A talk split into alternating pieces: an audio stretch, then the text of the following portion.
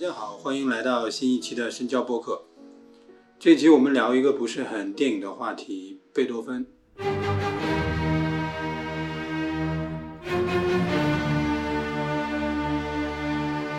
首先，我做一下自我介绍，我是本期主持人马光辉，是人民音乐出版社和橄榄古典音乐合作出版新书《今天听什么贝多芬》的主编。杂志书《今天听什么贝多芬》在十月面世，感兴趣的听众可以在本篇推文里找到书籍的相关介绍。另外，我们请到了三位嘉宾，首先是江峰导演，他的作品《南游记记》去年入围了 First 电影节。听众朋友们，大家好。然后是乐评人博乔，大家好。另外是一位退休音乐人燕静，大家好。今天我们请到的三位嘉宾都可以说是脚踏两条船，一条是电影的，一条是音乐的。他们的文字也或多或少都出现在我们出版的新书里面。二零二零年是贝多芬诞辰二百五十周年。当然，贝多芬的影响不仅存在于音乐界，在电影界以他的形象为原型的传记电影就有不少，包括。一九三六年，阿贝尔冈斯的《贝多芬传》；一九九四年，波纳特罗斯的《不朽真情》；以及二零零六年，阿涅斯卡·霍兰的《复制贝多芬》。除了这些之外，用他的音乐做电影配乐就更多了。光 IMDB 上显示就有一千五百九十七次的引用，当然实际的数字肯定比这个还要高。首先想请三位聊一下大家眼中的贝多芬的形象。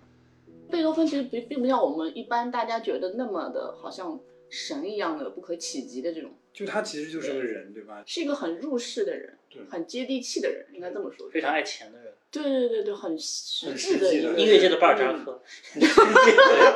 真的吗？只不过巴尔扎克是为了还赌债，是吧？贝多芬没有这方面的，就是不良嗜好的。哦，哎，那他赚钱是的动力是什么呢？贝多芬赚钱的动力，我觉得就是第一个是他确确实实是。需要钱，因为他自己希望把自己的生活过得好。其实贝贝多芬一直不缺钱，他自己去世的时候，他所有八个棺材本，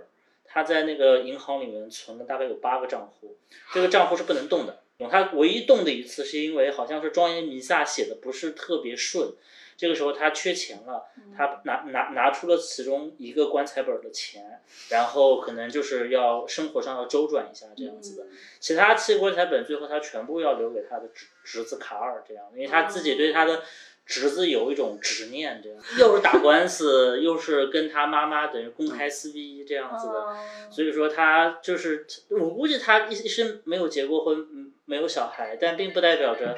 他没有想做父亲的一种这种这种，就是你说潜意识也好，你说这种想法也好，但是贝多芬确实不缺钱，然后他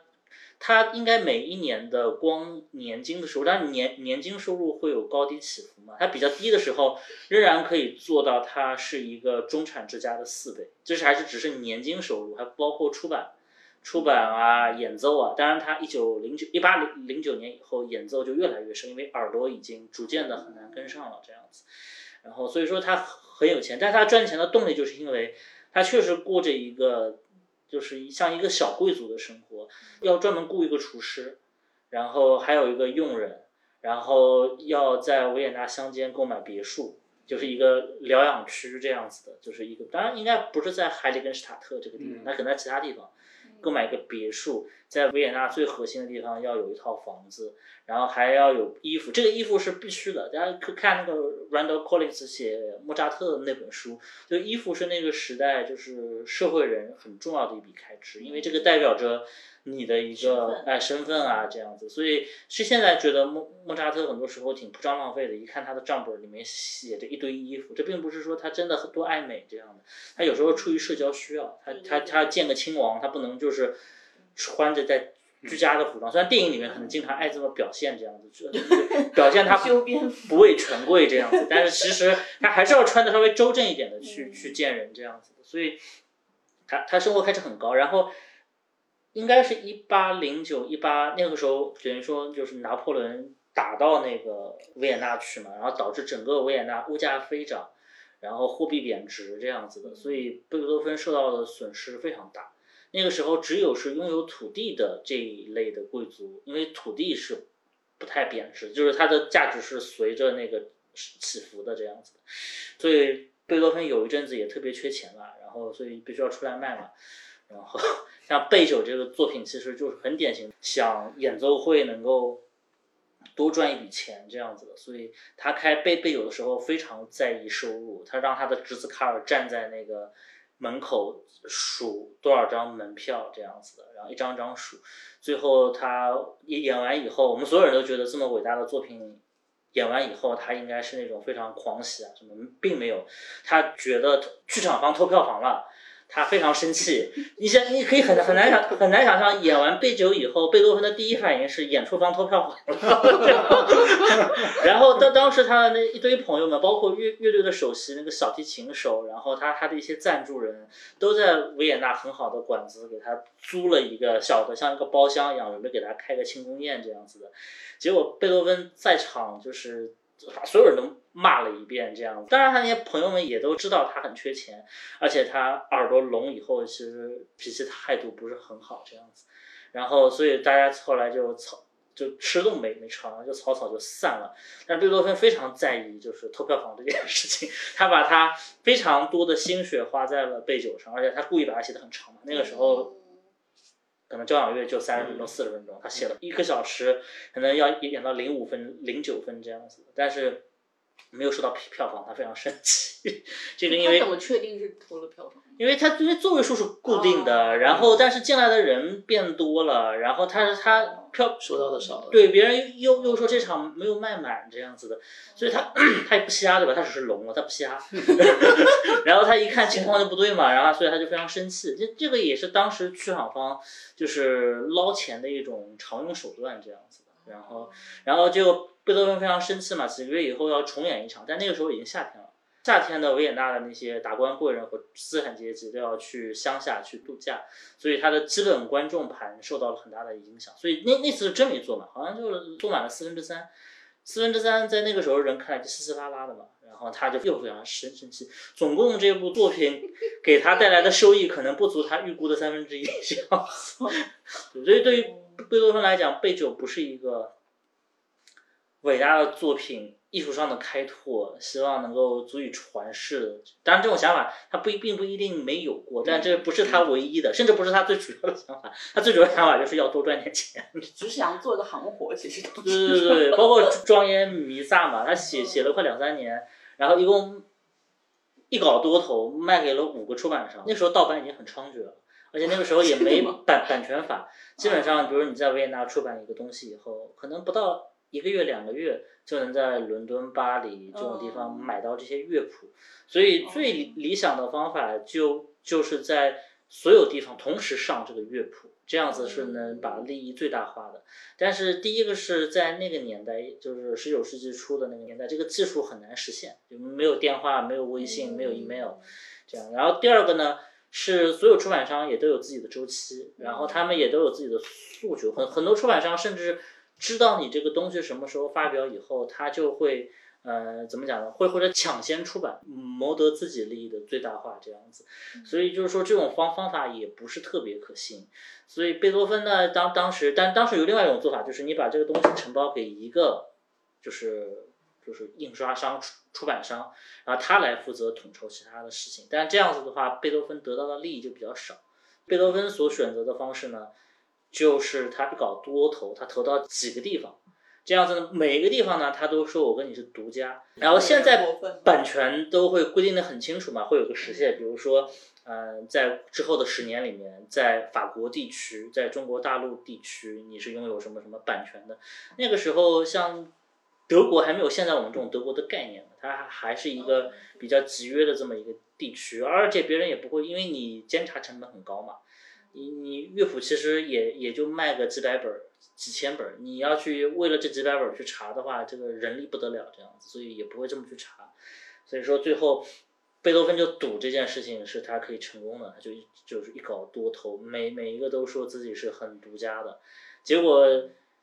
结果其实出版商圈子虽然说也很松散，但是毕竟还是有一个圈子的，所以这件事情很快就会暴露了嘛，因为。所有出版商都跟外面的人在吹嘘自己有有有一部贝多芬的独家作品，是一个宗教作品，然后又如何如何，是的，是的，然后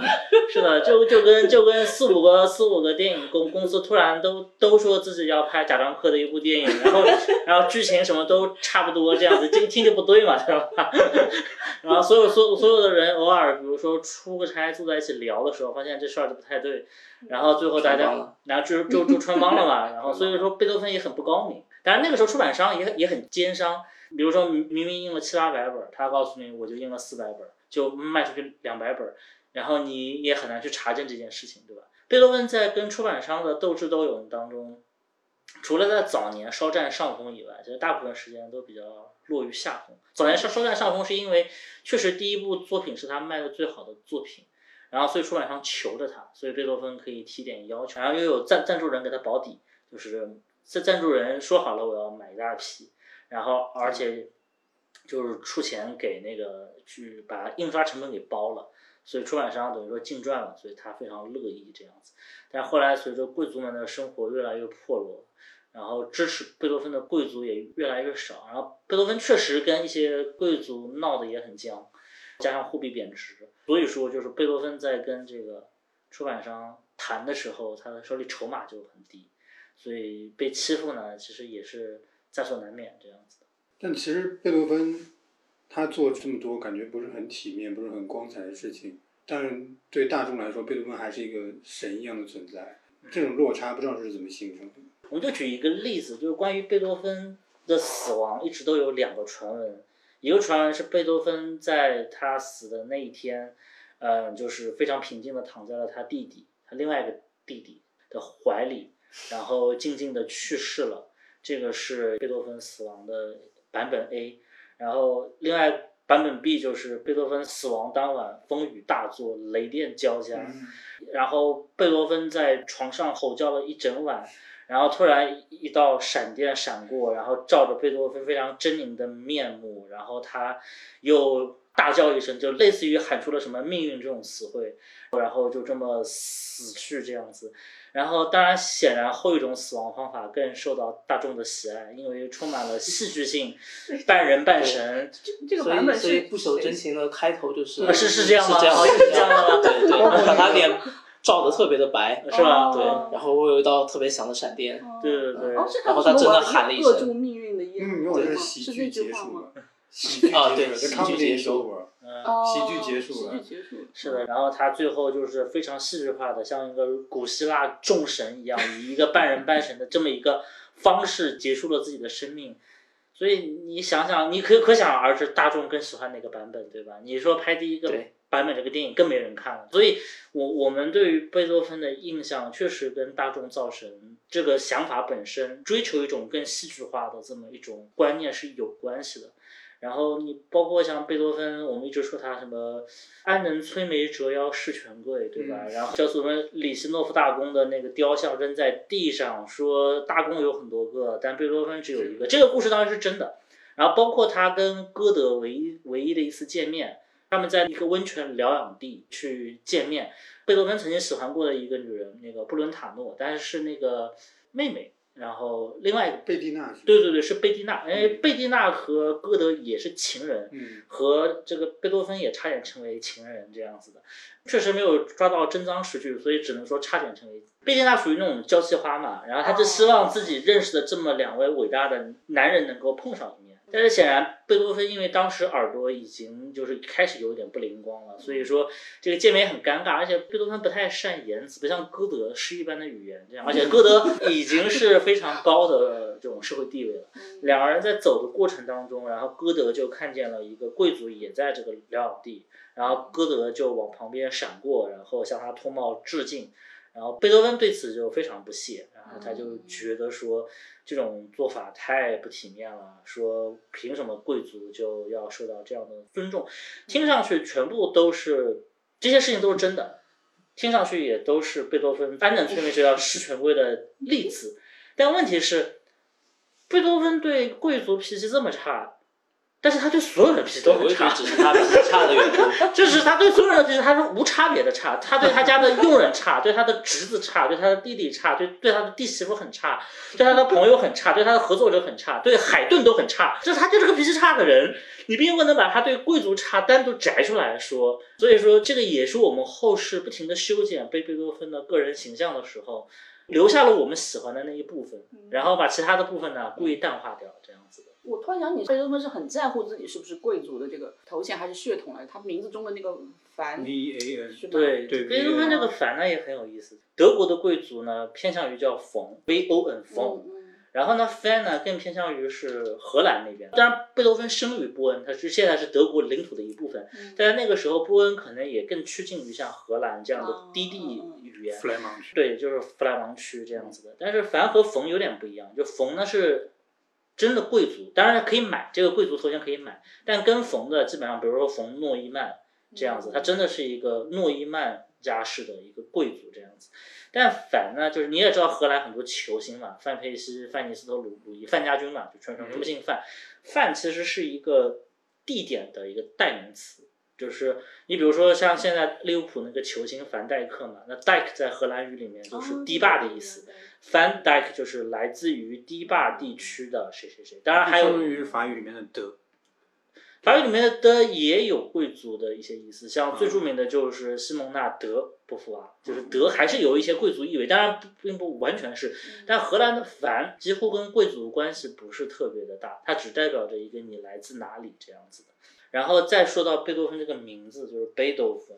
贝多芬就在低地弗拉蒙语里面直接翻译成应该就是甜菜园。Hofen 就是 Hof 嘛，Hof 就是一个园字，然后贝特应该是什么甜菜的意思，所以贝多芬的名字就是来自甜菜园的路德维格。因为那个时候资讯也没那么发达，所以当时的人其实也分不清楚凡和冯的区别这样子，所以确实有很多人以为贝多芬有贵族，只不过不是个大贵族，没有那种封地这样子。然后贝多芬甚至也故意的营造出一种自己是有贵族血统，他甚至有时候会故意假装成自己是某某贵族的私生子，就是他他没有对这这些谣言进行辟谣，这个在当时的这些文人墨客当中，其实也是非常常用的一种手段，他们都非常懂得自我营销这样子。得有个人设，就是他后来是跟那个他的弟媳妇儿打过官司嘛，就跟那个卡尔的妈，呃，卡尔的妈和贝贝多芬作为这个这个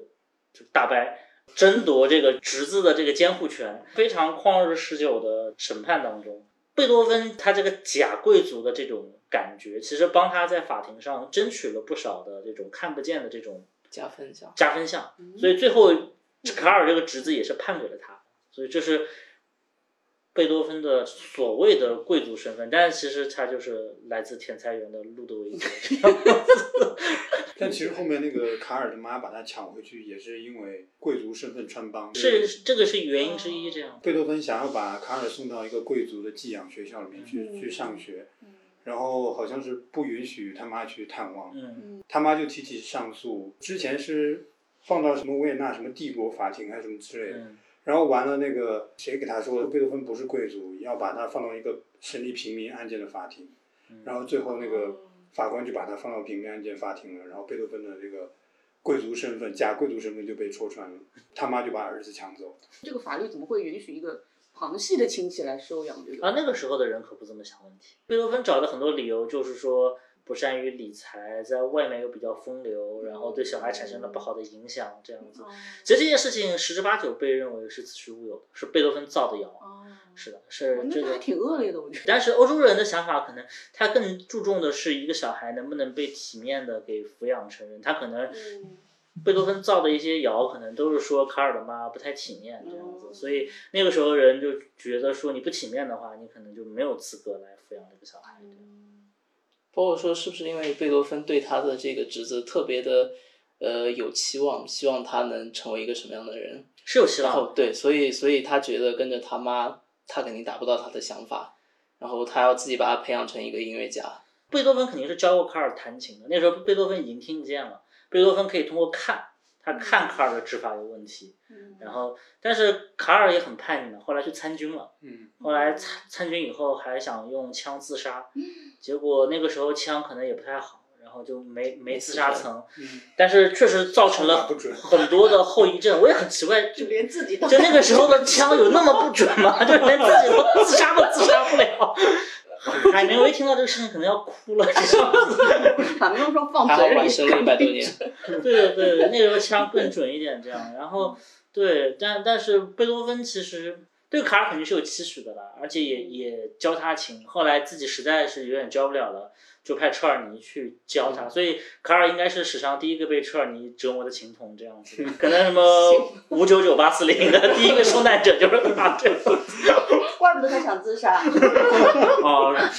找找到原因了。对，连起来了，破案了。是的，然后对，然后但但我觉得贝多芬确实跟他侄子关系也蛮紧张的，因为贝多芬这个人脾气很差嘛，对然后。啊，而且又听不见，对又挺有掌控欲的，对。所以说我觉得他侄子肯定是受到了不小的这种压抑嘛，然后所以最后也没向他希望的那个方向去走，这个也也是不可避免。最后他的遗产是都留给他侄子。对，但是他卡尔没有活多少年，但你知道，在那个不朽真情里面，我要再吐槽一次，他都留给了弟媳。想让弟媳去抚养儿呃抚养儿侄子呢？没有，没有啊，没有哦，完全那个电影完全没有讲他们抢抚养权的事情，而且他们是他们是一见钟情，然后但是那个乔安娜就是他弟媳，我们有必要先在播客里面介绍一下这部奇葩的电影，可能花花个二十秒钟。行，那我先介绍一下几部讲贝多芬的传记电影。首先是阿贝尔冈斯一九三六年的《贝多芬传》，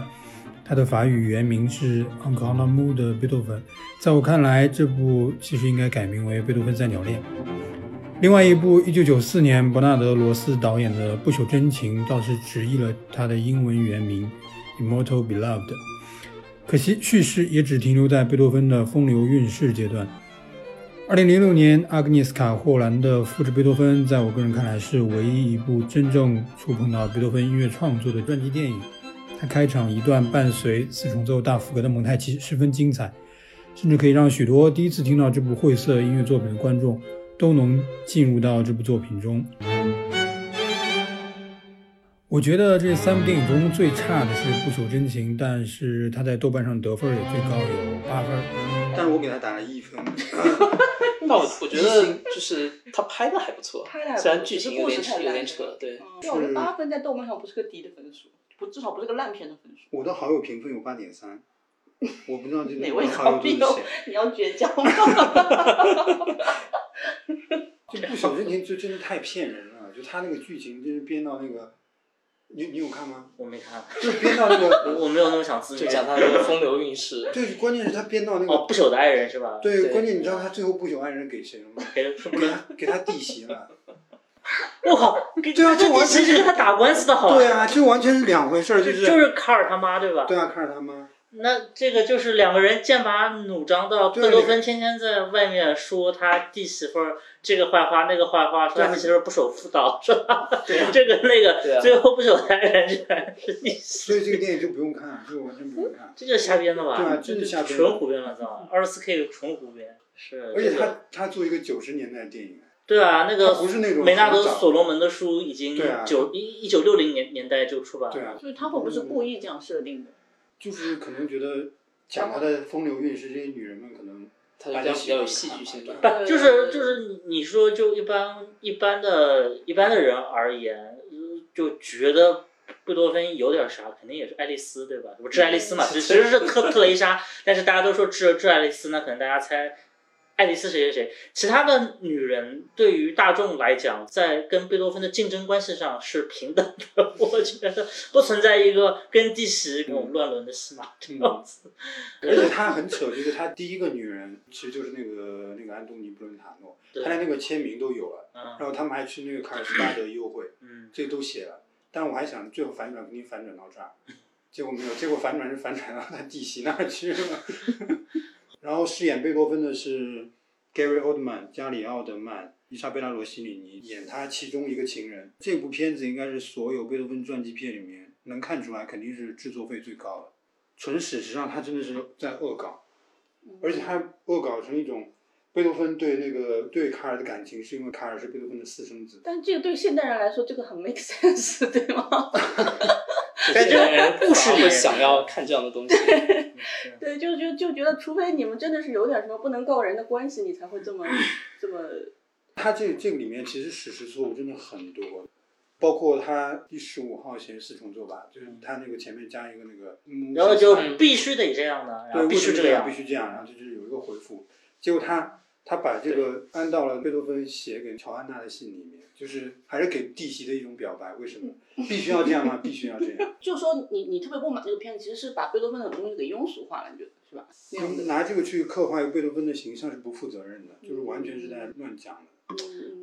而且他请到了加里奥德曼和伊莎贝拉罗西尼伊莎贝拉伊莎贝拉罗西里尼是英格丽褒曼和罗西里尼的女儿，顶级的女模。嗯。而且她是不是曾经还嫁给过 Martin Scorsese？是吗？对对对，是是，就请到了这么重要的演员，就拍出了个这个这么个玩意儿，这样子。我觉得一般这种比较狗血的桥段，很有可能是最后被制片人改的，会吗？制片人考虑到我们啊，要回对票房，对对有有有创作经历的，就是我我觉得怎么说呢，就是这样有一个很不好的点，就是因为大众他可能不会去看贝多芬的这个这个传记和他自己经历，他可能会只通过电影去了解贝多芬，对对对，所以会有一个非常大的误会。嗯如果只是看了这个电影的话，但我觉得他拍的还行，嗯他有几段去模拟那个贝多芬失踪后的这个经历，他有一个那个就是视听的视角会从那个观众的第三视角转到贝多芬的第一视角里面，所以那那几段我觉得还拍的还可以，虽然故事一塌糊涂。我当时差点要看，就是因为主演是 Gary Oldman，因为他不是正好也在那个呃杀手 Leo 里面演那个变态警察嘛。嗯他在杀人的一段，呃，他在有一次要杀人之前，他应放该是贝多芬的音乐。第一次杀人。这两个哪哪个在前？是这个不朽真情在前吗？因为我当时我对那个镜头印象太深了。四年的，同一年上映的，至少是九四年哦，是的。同年上映的。想问一下他的感受。不过听着古典音乐搞事情 是是是塑造是变态的一个是啊啊 非常常见的手法，这样子。对，这个也挺奇怪的，就是大众认知里的这种，尤其是影视的观众，他们好像会特别接受这种塑造，对吧？嗯就是可能古典音乐，尤有一种反其是差吧。被贴上了各种逼格的标签。你想那个那个《神探夏洛克》里面那个莫里亚诺，他本人不是在伦敦这那个伦敦桥抢东西前，还非常煞有介事的戴个耳机听一段巴赫，然后 然后开开始在里面打砸抢烧这种感觉。对，其实这种就这种用法，其实也是很经常出现的。我觉得对对对，一个营造反差，第二个塑造逼格，这样子，对吧？你说你你是一个屠夫，你没有必要，对吧？去你就要去杀个人，对吧？没有必要听个巴赫，对对吧？但是你如果是一个艺术家，但其实你有另外一面，是一个很残酷的分尸的一个杀手，嗯这个听上去就又符合你的逼格，又更残忍，这样子。嗯也没有人关心一个屠夫杀人，大家只想看艺术家杀人。是的，哎，但是神奇是，你不觉得这些音乐都配的特别合适吗？就 是我觉得，尤其是那个杀手六那个片段，我当时印象太深，就是因为觉我没想到贝多芬可以用在这个地方。我有点忘记了，就是一个过渡的桥段，但是后面好像有欢乐颂的那个影子。这个手法其实现在看挺烂俗的，但但当时可能还蛮新颖的。对，其实后来在很多那种恐怖片或者是什么那种犯罪片里都会有。对，就发条感觉其实城里面的发条城欢乐颂就就很用的特别好。对，但但我其实我我想说的就是说，原来就是之前也是做过一段时间配乐嘛，然后我就发现这种古典音乐在在这个这种就是比较阴暗的剧情和场面里面，它非常的合适，就不知道为什么，就不知道为什么，就是现在大家就是对这个音乐的接受变成了一种，呃，就这样的一种感觉，就它是一个反向的一个一个东西，但它又很还是很崇高，给人就像你说的，它很有逼格这个感觉。但如果说你让那个杀手在杀人之前，我放一段民谣或者我放一段流行歌曲，就你就觉得不太合适，对吧？虽然我我也可以营造反差，但你就觉得不是很合适，就跟他那个凶凶残的那个现场不太合，不太配。是不是杀人？因为本身它是有一种悲剧性的这种宿命感在里面。嗯，就比方说像《大象》里面，嗯，它它出现的那个致爱丽丝跟月光奏鸣曲，嗯他们都是有一种使整个我觉得是整个影片有有一种有一种奇怪的美感。嗯，嗯就就嗯会让人很不安的一种美感对对对。对，而且本身我们对这些古典音乐，就是大众他首先有个关于他自己的一种记忆和印象，嗯，然后在在这个在电影里面，它等于说是呃本身这古典音乐就有一种含义，嗯，然后再加上它剧情中的含义，所以它是多义的，嗯，所以可能会我不知道，可能是不是观众看到这边会有更深刻的感受吧。对，所所以我，我觉得你说那个就是怪异的美感，这个特别好，可能就是因为古典音乐对于大家来说，其实是一个相对来说比较陌生的、有距离的东西。就如果你放个民谣，可能就太亲切了，或者是太像太像当代生活了，就反而没有那种怪异的感觉。对，它没有一种抽离出来对对对，的状态。就是古典音乐，其实对于现代人来说是一个远远的，然后有一点点遥不可及的，可能甚至有点高高在上的那种东西。但这种形象是怎么形成的呢？我觉得就跟刚才说的，就贝多芬的这个形象也是同样的原因，就是贝多芬怎么会被塑造成一个高高在上的，就脱离我们正常人的呃想象的这么一个东西，就是连连带的古典音乐一起，整个都被塑造成了那样的东西。其实，就可能贝多芬只是其中一个很典型、很著名的例子。但是他背后的所有那整套文化东西都被现代人理解成了那样的一个东西了。我是觉得，就是说，在电影当中，特别是比如说死亡场景当中，嗯呃，使用这个古古典音乐，不限于贝多芬，嗯它就是有两种倾倾向，一种呢就是为了塑造人物，比如说把人物变得更加的变态这样子，就就是它会贴被贴上高雅，然后变态，然后高智商等等标标签这样，这一般都都是非常。嗯，客观的因缘就是我里面一个主人公在杀人前，我听一段，或者一必须要一边听着什么一边杀人啊这样子。嗯另外一种，我觉得其实它是一个主观配乐，是一个情绪性的配乐。这种配乐我经常觉得它运用的是古典音乐里面，因为很多音乐其实是具有一种宗教感的，然后它其实是让观众在那一刻能够抽离出这个残忍的凶杀现场，变变成一种像上帝、像圣母一样的这种抚慰的这种视角来看待人人间的这么一些。流血冲突、暴力、死亡这种事件，它会充满了一种悲天悯人的这种悲悯感，也希望能够是一种非常超理的这种抚慰感。对的，嗯你比如说放，比如说你当然后面可以加配乐进来，就是铺配乐。你比如你也变成变态。对对对，对你你比如你甚至比如说像月光吧，你比如说月光的一乐章，或者说巴赫的这个 G 弦上的咏叹调，它也被用在这个这个这个大逃杀里面，就是深深作新二的嗯大逃杀的那哦种。对对对，杀人场场景里面，我觉得更加它更加凸显的肯定不是希望体现出这个杀人有多变态，我觉得他更多的是希望体现出一种在强调崇高、强调善良、强调至善的这么一种音乐的语语境里面，我们看到了这么丑恶的事情，然后他希望能够造成一种就是宗教意义上，然后一种心理意义上，让观众以一种悲悯的态度来看待这件事情这种心心理，而不是享受这个杀戮或者被这个杀戮所震惊这种情绪这样子。就跟就对上帝视角的上帝视角就跟梁朝伟在《无间道》里面最后死在电梯里面，他当然给的是一段比较现代的，但但是其实是应该是现代这些音乐元元素里面最偏向于古典的这么一种，就是一一个女生在吟唱这样子的，嗯。其实是为了强调这种宿命感也好，悲悯感也好。对，如果说这个这个音乐的它的这个这个来源是呃导演意图更强烈的，我觉得就是比较像你说的这种上帝视角的感觉，它是整个起到嗯整个呃多一个维度吧给这个片子。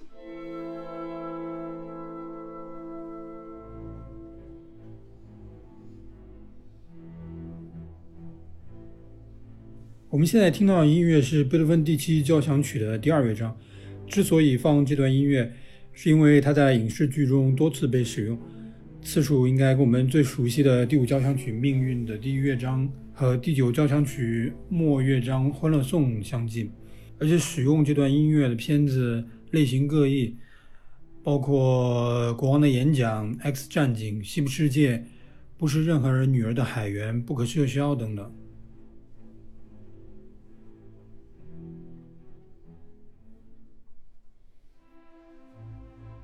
我觉得贝多芬第二乐章它被常使用的原因呢，就是因为，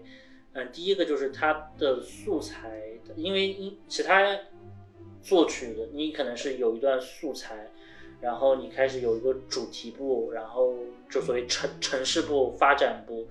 可能没有过几句就迅速进入了一个发展的部的这么一个环节当中。所以因你一进入，你从作曲上来讲是从城市部进入了发展部，但从观众的听觉上来讲，它可能是呈现了几种不同的情绪，甚至有有些音乐可能都你很难说有什么情绪可言，它其实就是一个素材的拉伸、变形、倒影这样子的。但是这个东西在电电影里面就很难被执行，因为电影里面可能，比如说这一分钟的戏，这个情绪是连贯的，这样子是一个一气呵成的这样子。但但但是，所以说一般的古典音乐比较难用。但是贝七这一段呢，就相对来讲它比较好，就是第一个就是它情情绪基本是统一的，基本素材基本是只是通过配器上的加强，然后音量上的加强，强弱的变化对比。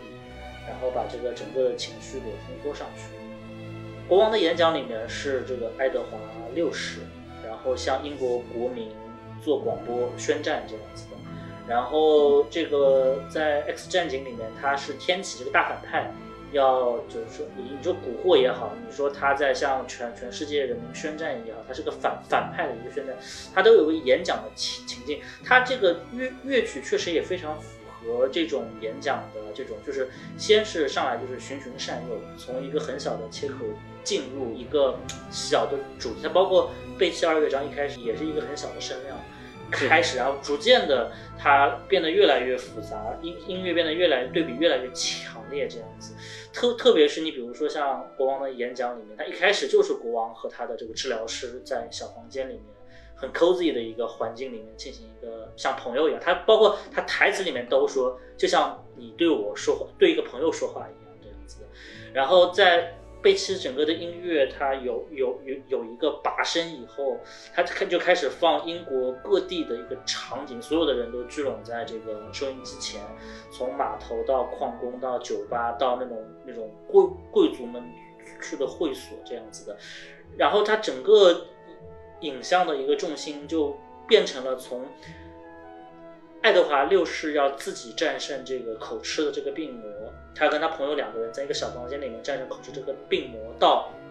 整个英国决定参战，跟纳粹法西斯斗争到底，所所有英国人民要。众志成城，万万众一心。他这个整个情绪的起伏、情绪的转换，它非常符合这个音乐的这个逻辑，也非常符合电影情感的这个落点。那同样，《X X 战警》也是同样的一个故事，这样。但是他他的故事是一开始是循循善诱，但到后面来来讲，就体现出这个天启这个反派狰狞的一面，他要控制世界，他要。毁灭世界这样子的，他也是跟这个音乐的，就是这个音乐的情绪起伏是可以多义的，但是他这种情感的强烈程度是跟这个音乐高度符合的，所以说这个也是为什么，就是我觉得这个曲子非常常用的一对，就觉得很好配，它很好配，它有很轻的部分，也有很响的部分，对，然后整个过程感觉像在爬山一样，是的，是的，贝奇的第二乐章连红上秀都用。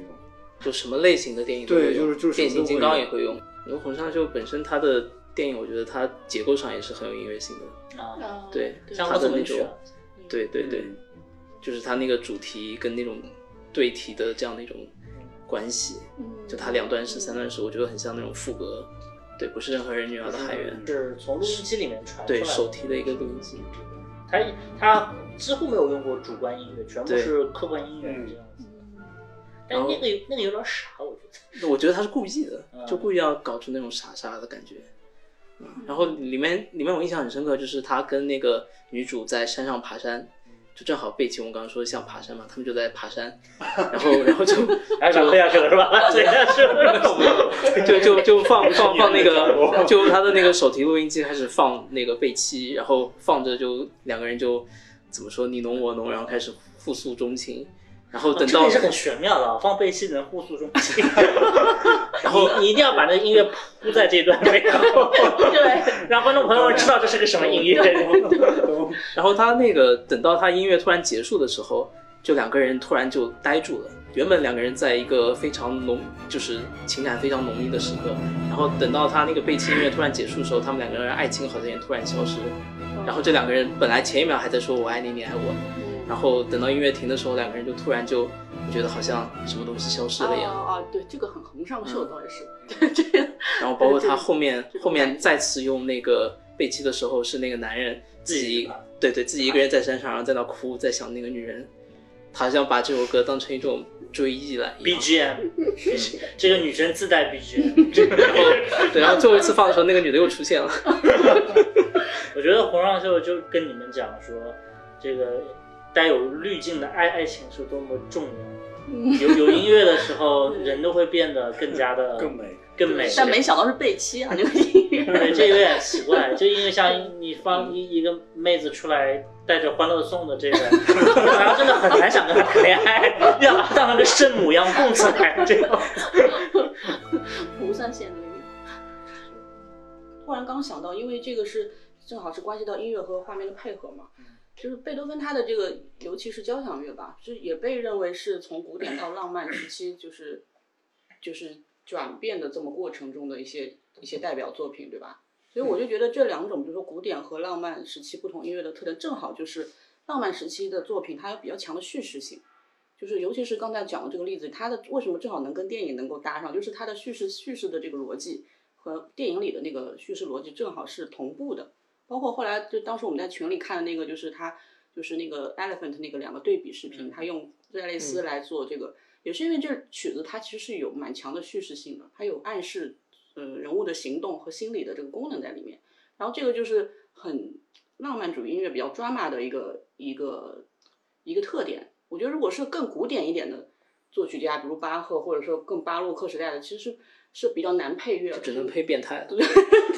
对对，只能配在一些反常规的地方，你就不能像那么万金油一样去去用到现在的这个电影叙事里面。哎，那贝多芬写过歌剧吗？有费德里奥我一的一部，哦，写了四版对吧？嗯天天跟贵族吵，贵族认为剧情应该是这样的。啊，音乐应该往这个地方 走，跟编剧然后贝多芬不困扰一样哎，这个歌歌剧确实会有这种状况嘛，因为因为歌剧都是违约的嘛，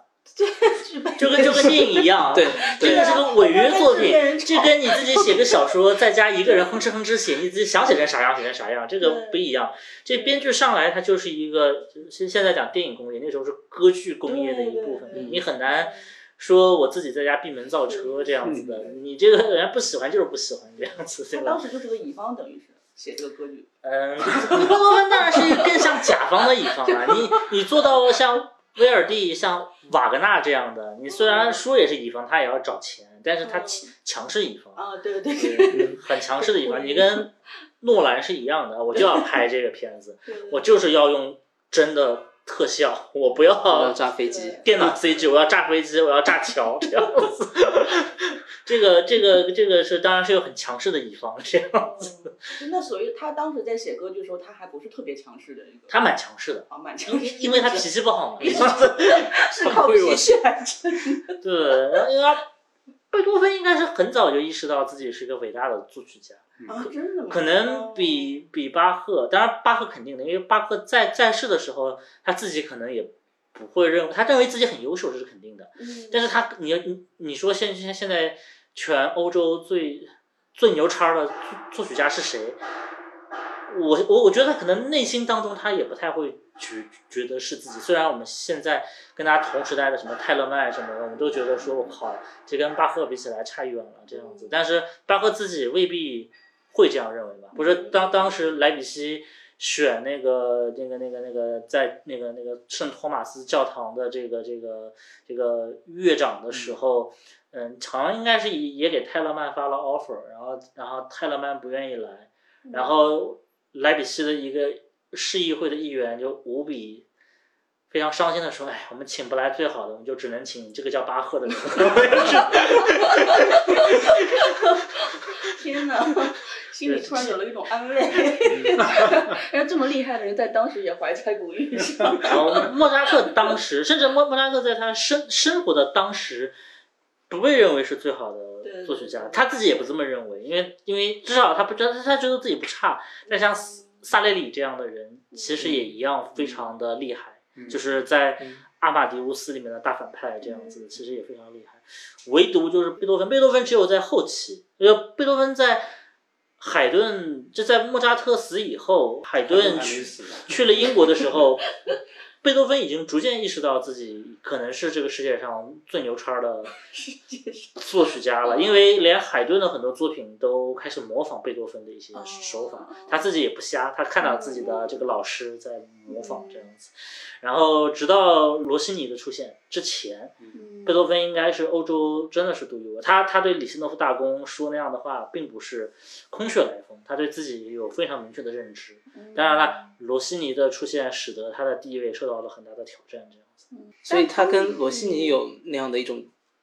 关系吗？竞争上过？因为因为我就是昨天在重新过那个发条城，然后里面就是用了两个音乐，对贼雀嘛对，用的贼雀跟那个贝九，嗯然后就特别的戏剧性。罗西尼因为两个人搞到方向不一样，那时候在欧洲你要赚钱，你要成名，你如果是个搞作曲的话，那你要么就写交响乐，那更大的就是写歌剧歌剧这样子。歌剧就相当于那个时候的电影嘛，这样子。然后可能交响乐更相当，你可以理理解成偏向于小说，更加的知识分子化一点，更加的抽象一点。罗西尼反正是很早就实现了财务自由，这个是贝多芬一直梦寐以求的，就是财财财务自由。罗罗西尼四十岁以后好像就不太写歌剧了，他是不是后来去做厨子的那个？对，专心发明牛排，发明了非常著名的罗西尼牛排，这样现在还吃得到吗。就现在还吃得到，现在去意大利你还是可以吃得到这个叫罗罗西尼还被我国国家的前领导人李兰清先生在做外事访问的时候引用到了这个故事。意大利人对我们国家前国家领导人的这种知识面大为赞叹。这段是不是要剪掉？啊，我们说很正面的好，我们说很正面的好，赞扬。那就不剪了。没有讽刺这样子，我们在赞扬这样。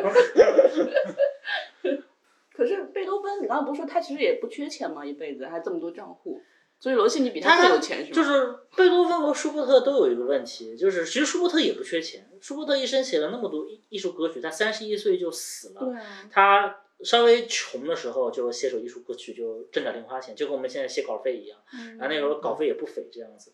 为什么会变得穷呢？贝贝多芬可能受到时事的影响更大一点，就就是说他，嗯，就是当时有各种战争嘛，物价飞涨，然后这种货币贬值这样子的。然后加上，然后贝贝多芬后来为什么要自己家请个厨子呢？因为贝多芬早年非常喜欢在外面下馆子，然后在那个时候下馆子是很贵的，就下馆子很贵，他无法天天下馆子，以后他就只能说自己请个厨师，因为这样更便宜一点这样子。然后当然你可以看见，就是贝多芬还买了很多的住宅，然后他自己要治疗他的耳聋，也花了很多钱，而而且那些方法都很老很老中医，像什么在在在自己的手腕上绑一个什么藤蔓，那种藤蔓可能还是带毒一一些毒性的，最后他这边就是手腕上的皮肤还会起疹子这样子的，然后但是他为了治疗耳疾拼了，然后去洗温泉泡温泉，当时温泉也很贵，当然就是泡温泉这件事情，就现在好像科学也研究，就泡温泉稍微泡一泡对身体当然是有好处的，长期泡其实不太好，因为里面要含硫太多嘛。嗯然后贝多芬本来就是因为喝了就是含铅量太大的这种劣质葡萄酒，然后已经是算是那种重金属中毒的这种表现，强烈的影影响神经。你再去含硫量那么高的温泉里面再泡上一阵子，其实只能每况愈下这样。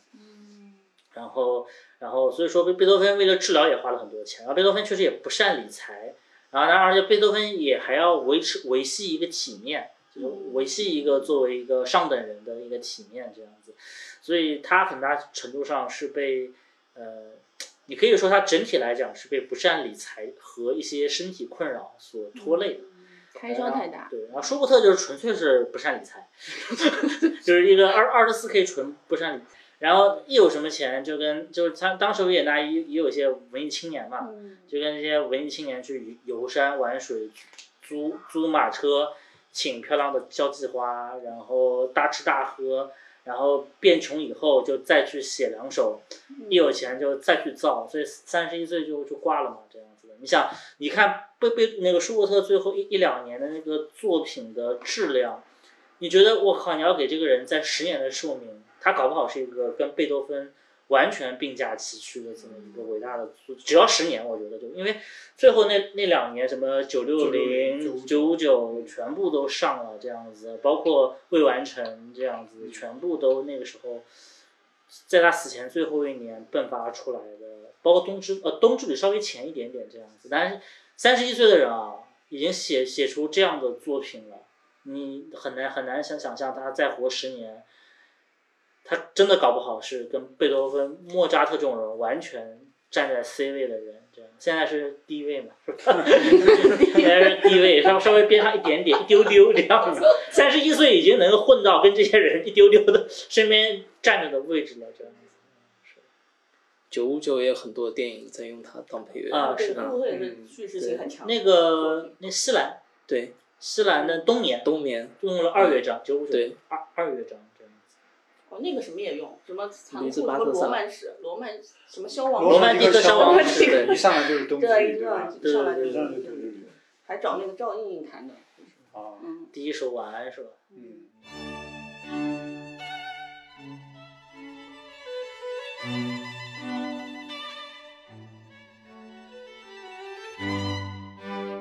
我其实是更比较喜欢贝多芬的那个晚期的一些自重奏的作品。梦卡门，我记得坟列说的是他爬楼梯那用段用用的是哪哪一首？一三二，我记得是，反正那一段感觉用的还挺怪异的。嗯。贝贝多芬晚期作品确实比较怪，嗯，嗯，就是一直都讲贝多芬晚期作品，像《孤岛》嘛，就是那个那个那谁那个米兰昆德拉就一直说贝多芬的晚期作品，嗯、完全看不出跟之前作品的一些就是联系。对贝多芬晚期像横空出世一样，那可能跟他听觉几乎消失，只有内内心听觉有关系。然后，所以他就是写这个晚晚期的四重奏的时候，除了一首幺三五还是哪个是相对来讲主流一点，然后其他的其实都是比较。就用那个日本的那种古典音乐 CD 上特别喜欢用的一个词叫做“孤高”，孤高是吗？对，非常孤高的这么一种，就是高贵但嗯孤寂，很很很孤独，也很孤傲这样子。就可能比较配戈达尔。对，对，其实我但是我觉得这这不是孤高，而是一种当代感，就是不像他那个时代的音乐，嗯就很很很当代的一种就很当所以那个种感觉，所以跟格达尔很配。对啊，对，至于是不是孤高，我不是 不是很清楚，因为我当时听的时候并没有带着那种高贵或者是孤寂的那个呃状态去听。但不是每每一个乐章都都都都这样，它是有很多乐章它会有一种孤高的感觉，就像那个十五分钟的那个利利迪亚，利迪亚调的那个，那是他在那个生完一场大病以后，嗯，他写的这个作品。嗯，他一个银行抢劫案的戏，然后就配那个，但是刚好那个四重奏也进行到类似一个高潮的片段，但反正戈达尔拍之后，让你完全感觉不到有高潮感。感觉很搭呀，就感觉是它虽然是一个古典作品，但是又很现代。嗯，对，甚至有一点点会让我想到那个肖斯塔科维奇的呃相似。所以这种使用应该是相对来说比较现代的一种使用方法，类似戈达尔的这种。因为其他 其他包括刚才我们聊的，就是跟跟画面跟画面类似那种对应上啊那是传统对你不能说嗯它一个很很现代的对做法。对对对，那是一个很长，那那就相当于是一个当代歌剧，是一个对对对，做就它有点像是搭配的用的。嗯，对对对，但是好像也就这一个例子吧，我不知道龙虾和发条城，或者发条是城发条城里的配乐是这种奇怪的。发条城它是，我觉得是怎么说呢？是反过来，也是那种反过来用的，哦就是跟描绘变态差不多的用法。哦，这样。但是但是它它它它里面的它里面的那个背景，我觉得是有几重含义的。嗯。就就是它最早最早开始是那个 Alex，就那个主主角，在自己家里，对，正好那个大象的那个主角也叫 Alex，哦对，然后然后嗯、然后那个呃，就是他在那个他们那个奶吧里面，对，对对奶吧里面然后有个女人在唱，唱，嗯，然后那个 Alex 就陶醉在他的歌声中。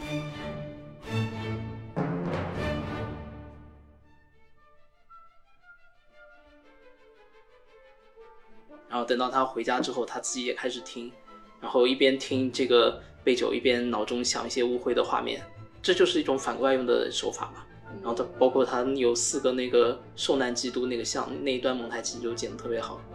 嗯这也是就是反过来的用的。那一段用的好像是第二乐章。二乐章，那是二乐章啊。，对。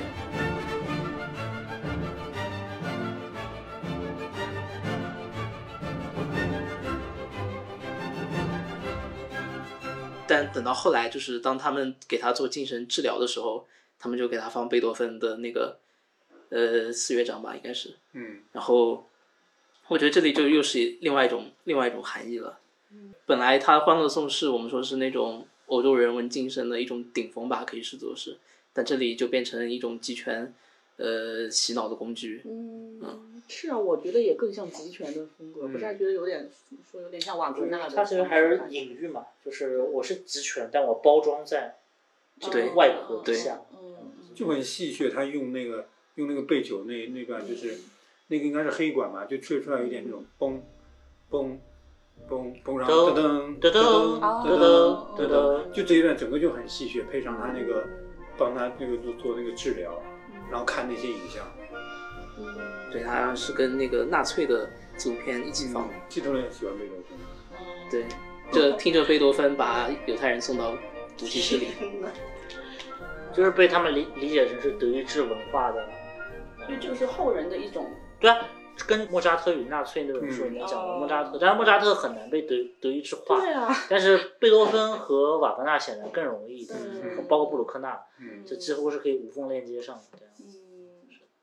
对，所以这其实是另外就是文化对这种东西的一种影响。作为传统的发明嘛，嗯，那我感觉就这种 效果和大众造神的这种带来的这种负面效果是差不多的，是吗？就这种对于音乐本身的伤害性其实是差不多的，我觉得。就一个是被权力或者政治所所所嗯外驱，一个是被娱乐的这种非常大众化的通俗的东西所嗯，所覆盖掉了。在这个杂志那个开头采访波恩贝多芬之家总监的时候，也有问他一个问题，就是现在像贝多芬第九啊，还有那个庄严弥撒这种作品，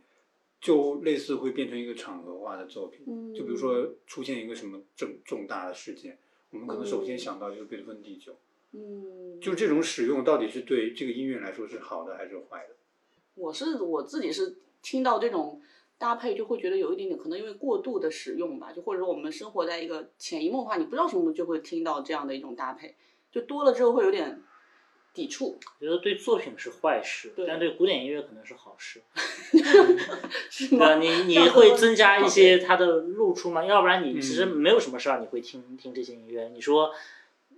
你除非你是纯乐迷这样子的，否则你会说你在家放一段庄严弥撒吗？十之八九是不会的。嗯但是你如果有一个场合性、礼礼仪性的事情，然后你比如说像德累斯顿每年四月份都要为大轰炸来演一遍这个庄严弥撒，那你如果你一代一代的德累斯顿人，哪哪怕小孩，他可能都要接受这种文化这样子的。然后那可能对于古典音乐泛泛的来讲，它是有推广作，就是它会让你在某些场合接触到这些音乐。嗯当然，对于作品本身来讲，它牢牢的把贝多芬跟一些事情绑定，嗯这件事情肯定对作曲家和作品本身是某种意义上有点伤害。嗯但是就是这个，我觉得就是看不同的这种场景和语境了吧。对，可能就是如果说普通人他不能说我接触古典音乐的唯一的渠道就是比如变形金刚配乐，就如果这是他唯一的渠道的话，那可能我觉得就算他听到了，对于古典音乐本身也没什么好处，我觉得他只能得到一种非常呃局部的或者是甚至是错误的一个影响。但如果说我们同时在电影之外，还有比如说每年举行的音乐会，或者是呃专注作品本身的这种推广，可能会就是这种比较多元化一点的接触的渠道，也许这个东西就能平衡。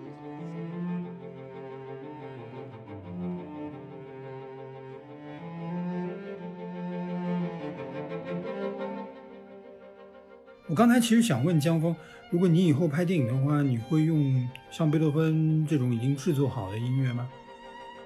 我会，就因为我我有个习惯，我喜欢听着音乐去想这些创作上的事情，所以有的时候音乐它本身就会带着情绪和带着故事。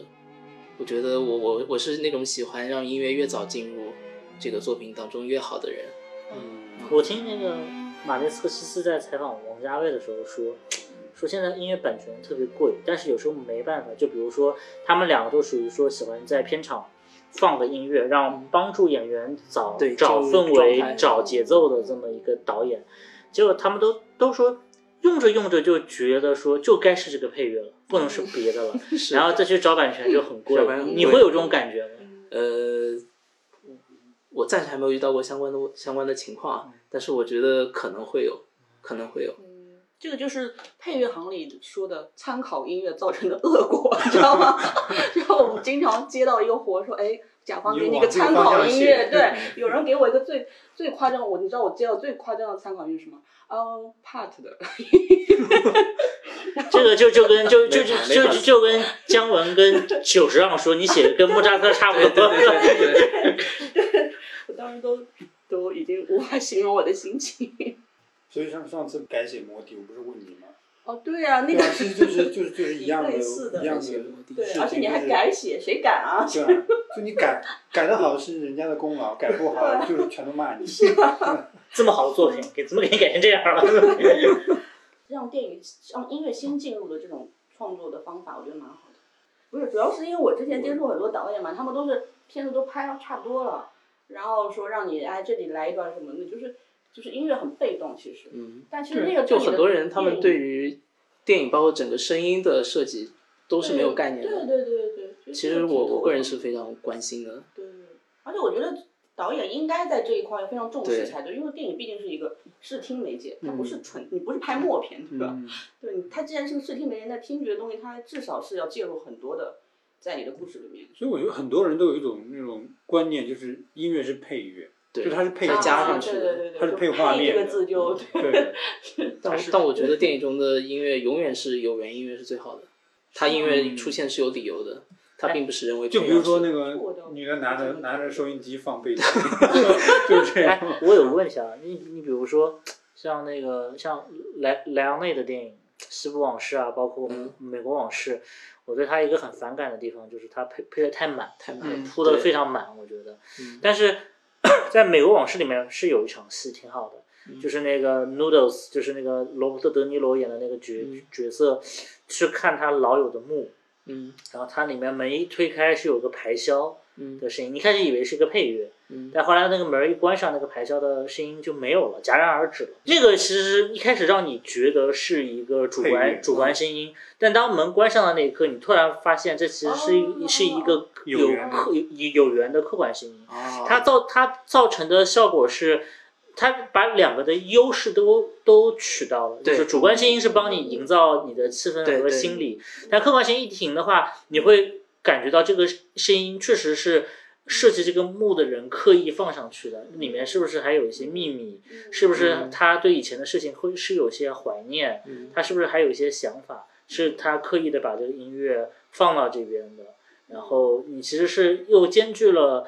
兼具了剧情叙事功能，也兼兼具了主观情感的这种叙事功能。它是一个，我觉得是一个比较兼容的。这就这一段我觉得挺妙的，啊就是这个声音我觉得挺妙的。啊，但是其他的我确实一直都觉得他跟莫里康内的合作是一个，莫里康内写的真的是不错，但是他铺的太，特别是西部西部往事，嗯你一开始听你觉得那音乐真的是非常好，但是我靠，你一听快两个多小时，每隔三分钟就要给你来一遍，这个谁受得了这样子？对对对，就我觉得有的时候你音乐如果太多，你真的是在抢戏。对，包括姜文的那个叫什么呢？姜文的那个一步之呃不是一步之遥，一步之遥后面那个邪不压正也是三分钟一个古典音乐，动不动就是偷洒一滴泪，然后后面再跟一个啥，你就觉得音乐铺太满就对没意思了嘛，这样子。像那个谁，其实也是就拍那个《罗曼蒂克消亡史》那个，呃陈二对吧陈二尤其他那个，就前段时间不是流出他什么毕业作品嘛，那个叫什么？啊对哦，一会儿马勒，一会儿这个，一会儿那个，就真的是，很喜欢古典音乐，就就真的是很烦，就是他 那个说他那个。可能三四十分钟一个短片，那个古典配乐大概出了出现十次。嗯，啊我觉得古典配乐要克制了，要克制出现那么。三四次就绝对足够了，像红上秀那样，片头片尾片中间来一下。王家卫用歌剧那个《一代宗师》里面，嗯那就用一下，对，不用了。对然后，但是他在《花样年华》里面用那个纳金吉 （Nat King Cole） 的那个音乐，用的还，我觉得就是合适，但是略微偏多一点。我觉得如果再少一点的话，其实会更好。爵士乐我觉得更不太适合做配乐了，就爵士乐的这个自自我表现力太强了，对对对，所以它适合一个蒙太奇的时候的配乐，有可能就像一些特殊就像那个特殊地方对处理那个那个张曼玉拿拿这个盒儿去捞馄饨，然后在那边拍，它就比较适合加一点这种配乐。当然那是梅梅林茂的改编的一个配乐。哎，其实我我特别想要推荐，哎我推荐也没什么用，推荐导演们多去听当代音乐，因为它超级适合配当代的电影。就是你们记得那个对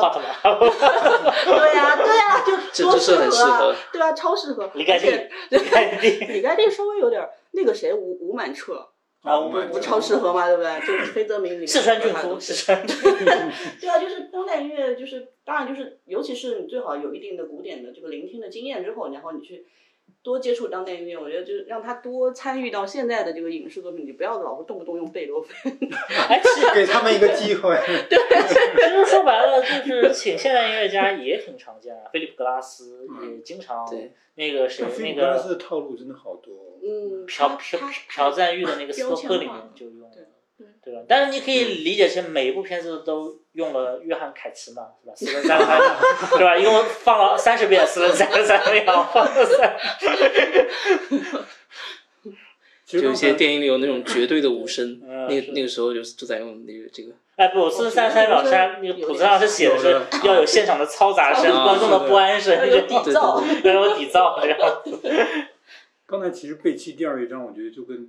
现在这种 Philip Glass 他们的创作就很像，就是它就其实就是一个东西，然后一直在发展，一直在发展。对，是有一点像对但是其实种极简音乐的这种对，两百年前他都在做。对他，但他就是我感觉他的标签性太强了，之后就你的所有的叙事会被他拉平，就就同质化了，看起来。啊不，简音乐会拉平，但如果你是用像比如比比如说像 Hans Zimmer 这样子的，就是一层层往上铺，这个音乐是一层层往上铺上去的，可能就会好好很多。对，但是陈思文那个一那个声音一出来，你就就知道哦，这是个商业片，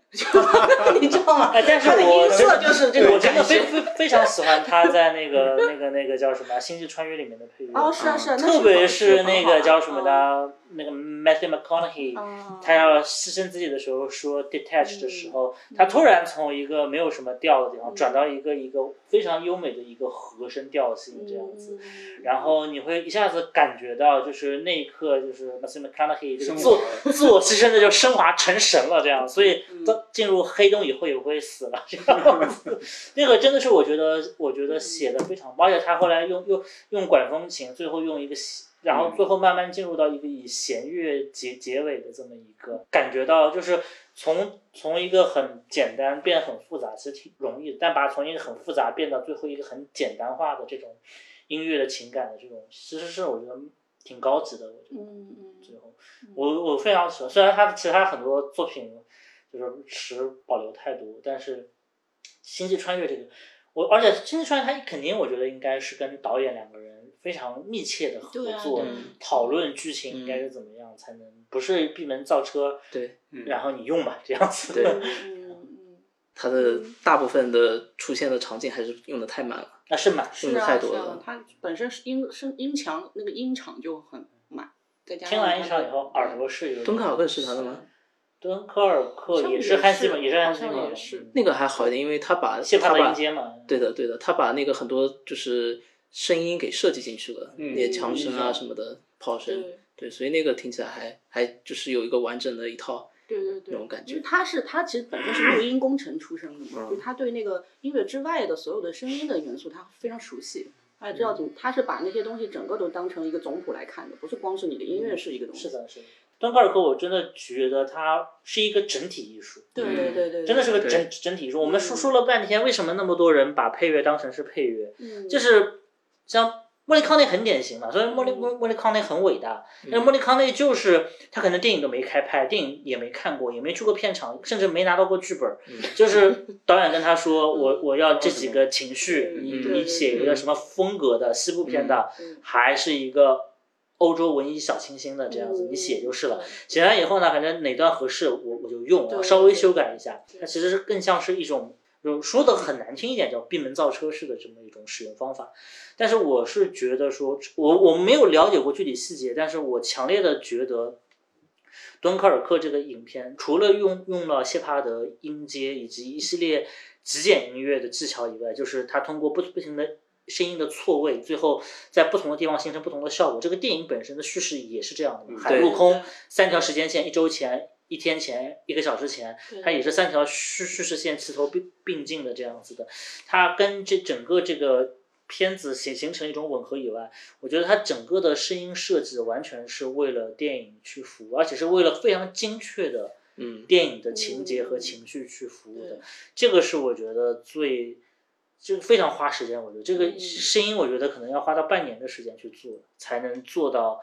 非常吻合整个画面体现的这些内容，这样子，所以我觉得这是一部杰作，可能并不是说观众会觉得它是个爽片或者觉得很漂亮，它关键时候它在技法上太难了，它在技法上我觉得真的很难得能看到一部融合的这么，而且全片都在融合，它是少数的全片都铺满了配乐，但是我仍然不觉得说它特别满的这种，就是它跟叙事有机的结合在了一起，这样子。但这个是真的是一个电影业高度工业化才能达成的一个结果，太耗时间，太耗精力了。其实我想起去年那个詹姆斯格雷的那个《星际探索》，它其实音乐也有点像是这种。嗯，是的。是 Max Richter。嗯，对，那个。这片子唯一的缺点就是最后他见到了他爸。啊。如果没有见到的话，会更好一点。我觉得很多东西不能让观众看到，让观众看到就缺乏嗯那种奇异性和美感了。但是这种片子现在拍的越来越多，我觉得是，而且这种配乐的创作，又又说配乐，这种音乐的创作，感觉变成一种潮流了。是，嗯，对，要不要不我们退休了呢？没没意思了，就觉得，哦，对，就是一直这样配，觉得没有。不是有一阵子说所所有的好莱坞大片的那种，因为就是因为那个《黑暗骑士二》火了嘛，就是那个诺兰的那个《蝙蝠侠二》火了以后，所有的那个。大片的那个预预告片上来就是非常轰鸣一阵轰，然后就 然后然后就电影就然后然后电影整个就是开始放片花这样子。对啊，然后我我们有专门的素材包来做这种，就起名叫大震撼。是的，就是你看所有的那种轰一声，然后然后开始那种很紧张、很密集的那种音促，然后然后给你塑造，然后然后最后是一段管乐这样子，然后帮你拔啊，然后最后然后就然后又又是什么。大大震撼第二次，嘣！然后就是说几几年几月上映这样，成为一种套路就完全这真的很套路啊！就你看第一部哇，就好想看这电影。你看到第十部的时候，你说我勒个去，太震撼了，太震撼！真的是大震撼。我记得每次那个音乐都是它还有一个很低的像大管一样的一个东西，是一直铺在下面，出来一下，然后就呜出来。而且是很男性化的一种 一种一种审美的那种大管那种，哦，就是感觉那种攻心心要在求，画面感太强，头交配这样子。在结束之前，我强行插播一个小广告。说了这么多贝多芬，希望可以让深交听众对贝多芬的了解多一点吧。当然，如果你想了解更多的话，欢迎购买我们的新杂志书《今天听什么贝多芬》。在本篇公众号推文中可以找到相关链接。不要用贝多芬来收个尾吗？收？不用收尾，就直接直接淡出了。啊，直接 淡出，就是就跟那种《锵锵三人行》一样，三个人还在聊天，开始出字幕是吧？出字幕，然后开始开始疯狂。